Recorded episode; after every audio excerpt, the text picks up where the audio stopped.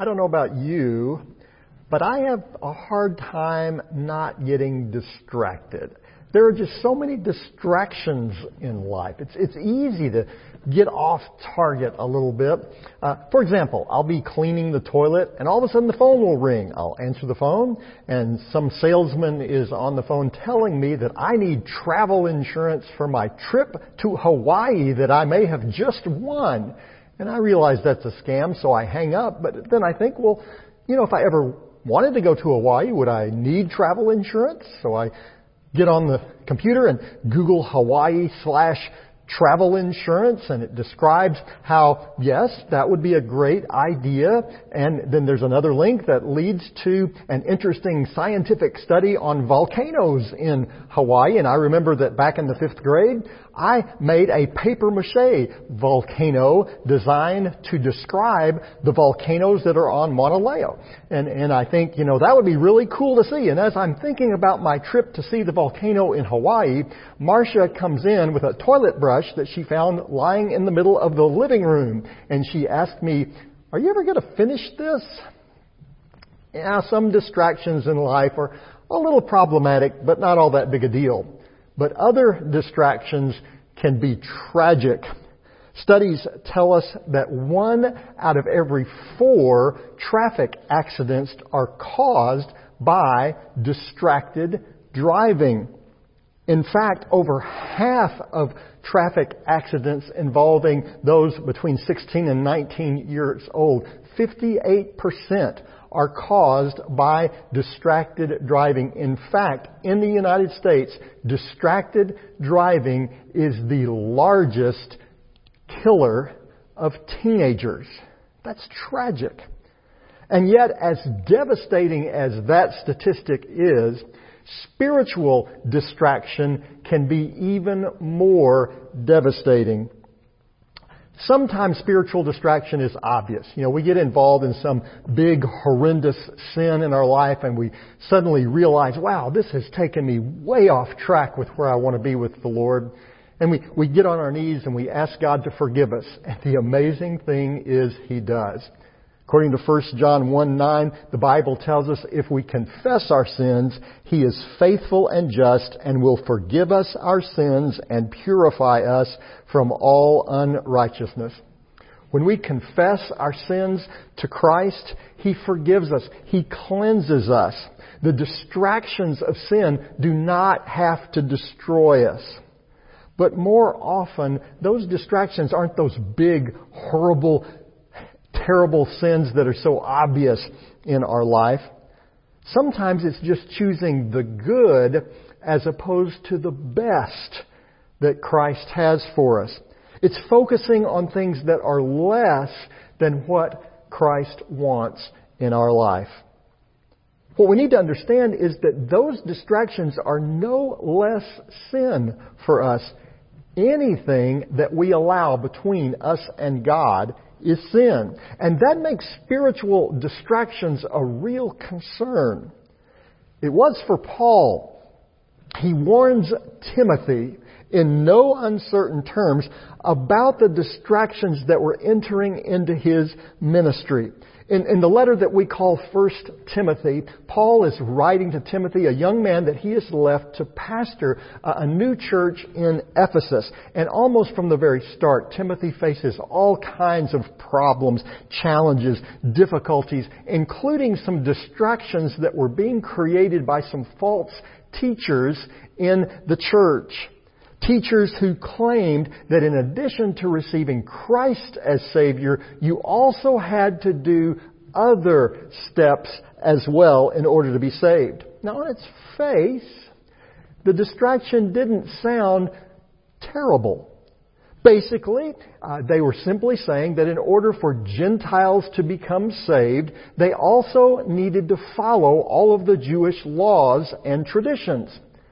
Why would that be so bad? After all, these laws and traditions had been developed over centuries by priests and others who were assigned to help Jewish people understand the Scripture. And, and those laws, by and large, had helped Jews to understand what God wanted them to do. If they had been good for the Jewish people over all these years, why wouldn't they be good for the Gentiles as well? But Paul was clear. It was a distraction. To add anything to the gospel of Christ was wrong. It was through Christ's sacrifice on the cross alone that we are saved. And to try to add anything to that was a distraction from the truth, our desperate need for what only Jesus Christ can do in our life. Paul calls them trivialities. He uses the term myths and genealogies. That they, they were focusing upon those things in the Ephesian church rather than upon the gospel of Christ. So, what does that have to do with us? Well, just like it was for the Ephesian Christians, it is easy for us as believers today to become distracted from the things that we need to be doing in Christ's kingdom work. So how do we guard ourselves against that? Well, we can follow the same pattern that Paul gives to Timothy in 1 Timothy chapter 1 verse 5. Here's what Paul tells Timothy. The goal of this command is love, which comes from a pure heart and a good conscience and a sincere faith. Paul starts out by stating the goal. The goal is the love of Christ.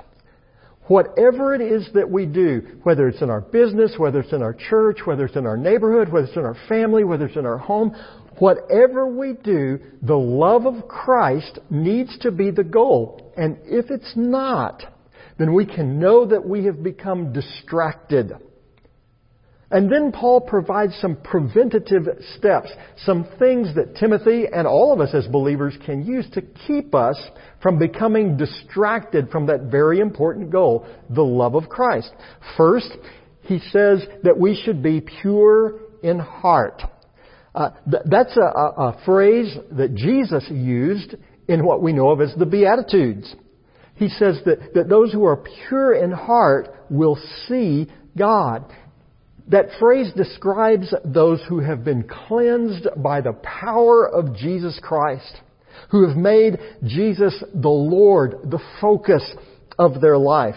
They are the ones that are going to achieve that goal, that goal of Christ's love in everything that they do pure in heart. The, the, second thing that Paul describes is those who are of a good conscience. Uh, that's a phrase that describes those whose judgment, whose decisions are directed by God. And then the third description are those of a sincere faith, a faith that is unaffected by all the false teachings and different philosophies and different things that will come and go in the world, that bedrock faith of those who know the Lord won't be enticed by those other teachings. They're going to be focused on Christ.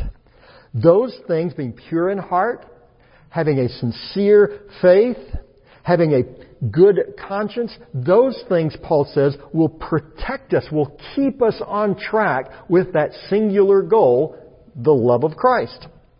And then Paul gives some examples of what can happen when we become distracted from the goal. In verses 6 and 7 he says, Some have wandered away from these and turned to meaningless talk. They want to be teachers of the law, but they do not know what they are talking about or what they so confidently affirm. There are those who had wandered. They, they, were missing the goal. They were missing the target. They had turned off of the course. They, they'd taken a detour. And Paul says they're, they're focused on meaningless talk. That's a phrase that, that means they were, they, they were just talking in circles. They were, they were arguing about things that just didn't matter and ending up nowhere. Now, obviously, that's not what we want to do. We want to keep focused on the, the goal, focused on the love of Christ. So, what can we do to make sure that our lives are always, in everything that we do, focused on that goal, focused on the love of Christ? Well, there's at least four things that, that we can do from a biblical standpoint. First of all, we need to be ready by realizing the distractions are there. The first key to avoiding a trap is to recognize that the trap is there. If you see it, the trap in your path, you're going to go around it. You're not going to walk into it. You're going to avoid it. The first key to avoiding distraction is to recognize that we are going to face distractions from the love of Christ in our life.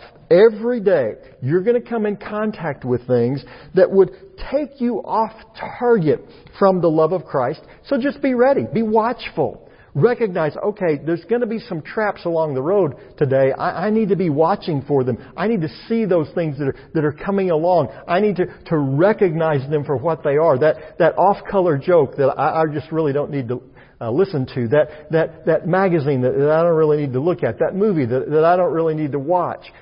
All those things that we come in contact with, we know they're there. If we recognize, hey, wait a minute, that's a distraction. I don't want that in my life we can more easily avoid them. So first of all, be ready by knowing the distractions are there. Second, be ready with Scripture. In order to know what a distraction is, we need to know what the goal is. And remember, the goal is the love of Christ. So we need to fall in love with Jesus. And to do that, we need to dig into His Word. We need to find out who Jesus really is what it was that he really said. So many people reject the teachings of Christ without even knowing them. And so many believers don't follow the commands of Christ because they don't really know what they are. So we need to dig into the scripture to, to really allow God's word to just envelop every aspect of our life. Dig into the Bible and find out who Jesus is in order to spot what is false we need to know what is authentic. So dig into the Bible and find out. So, be ready by knowing the distractions are there. Be ready by digging into the scripture. And third, be ready with prayer. Recognize the incredible power and protection that are available in prayer. Some distractions in life are really, really obvious. We'll know them right off the bat. Some distractions are a little more insidious. We won't recognize them immediately. But the more time you spend in conversation with Jesus, the less attractive those distractions are going to be. So stay in conversation with the Lord. If you're talking to Jesus, you're not going to be talking to the enemy. So be ready by knowing the distractions are there. Be ready by digging into Scripture. Be ready with prayer. And fourth, be ready to pull some weeds. Every good gardener knows no matter how careful you are in planting your garden, you're gonna have to pull some weeds. And the trick is to know which ones are the weeds and which ones are the plants. So know what it is you need to pull out of your life. Uh, uh, again, that comes from studying the scripture. It comes from spending time with the Lord in prayer. But, but recognize, ask the Lord, hey, Lord, lead me to those things that don't need to be in my life. Lead me to those things that, those weeds that I need to pull. Recognize that there are going to be some things you're going to need to leave behind. Some things you're just going to need to avoid. Some things that are going to distract you from the goal, the love of Christ. Learn to pull those out of your life. Finally, we, we need each other in this. Ecclesiastes 4:12 says a cord of 3 strands is not quickly broken. You're not alone in this. This is difficult. We all know this is difficult. We all know that sometimes we get distracted. It's, it's difficult to, to figure this out. But we're not alone in this. Christ is with you. You have the Holy Spirit, God's presence in your life to help you in this very task. And you have some trusted Christian friends. That's one of the things that makes the church so important, that we have that fellowship with strong, mature Christian believers. Find some people in your life, good, strong, mature Christian believers, that you give permission to them, saying to them, I give you permission. If you see something in my life that's pulling me off task, that's taking me off the path of the Lord, I want you to tell me. I think that's what Timothy did with Paul. I think Timothy has told Paul, Paul, if you see something that I'm doing in my ministry that's off base, that's off target, that's, that's getting me distracted, Paul, I want you to let me know. I give you permission to let me know. Find those people that you can have in your life that you give permission to them to let you know when you've gotten off target. And then be available to others to do that as well. Don't force yourself on somebody. You're not the spiritual policeman going around blowing your Barney Fife whistle telling everybody what they're doing wrong. But be available to other people to, prayerfully, if they uh, allow you to do so, to be that one in their life that says, hey, let's, let's sit down and talk about what you're doing here. I think maybe you've kind of gotten off the task a little bit. Most importantly, give somebody else the permission to do that in your life. We need each other to find a way to stay on task because the task is so important the spiritual future of your friends, your family, your community, they depend on us as believers staying focused on sharing the love of Christ. Find a way to do that in your life today. Heavenly Father, it's so easy for us to get off task, for us to lose sight of the purpose of what you want us to do in life. And so, Heavenly Father, we, we ask that you would help us. Help us to, to be ready to, to recognize those distractions are there, to dig into your word, to spend time with you in prayer, and to be ready to pull those weeds in our life when, when you reveal them to us. Because we want to be on target. We want to be on task for you. We want to focus our heart on the love you have shown us through your Son, Jesus Christ. Help us, we pray, in Jesus' name. Amen. Maybe you're watching today and, and, and, for the first time you've recognized, wait a minute, my life's not focused on Christ because I don't really know Him. I know about Him, I've heard the story, but I don't really know Jesus. We want to help you with that. We have a, an online connection card. You'll find it at nationalheights.org backslash hello. And at that link, you'll be able to find a connection card where you can give us some contact information, maybe your email, uh, whatever you feel comfortable giving to us. And then there's a box where you can check, I want to follow Jesus as my Savior. If you'll do that, we will contact you with information from the Scripture about how you can know Jesus Christ as your personal Lord and Savior. How you can ask Christ to forgive your sin. How you can receive Christ as your Lord. And how you can have everlasting life. We want to share that with you. So let us have some contact information so that we can get that information to you. Maybe there's some other way that God's working in your life today. Maybe you're looking for a church home. We would be thrilled to let you know how you can be a part of what God's doing at National Heights. Just, just check the, the box there. So I want to know more about National Heights Baptist Church. Maybe there's some other way that God is working in your life. Maybe you have a prayer need, something that's going on in your heart that, that you need uh, God's help in your life in, in some area. There, there's a box at the very bottom of that connection card where you can just type in a prayer request, send that on to us. We would be honored to be praying with you and your family in the days ahead. We're excited about what God is doing in your life, and, and, and we want to help you in your journey with the Lord. We're praying for you as you follow Christ's command in your life today.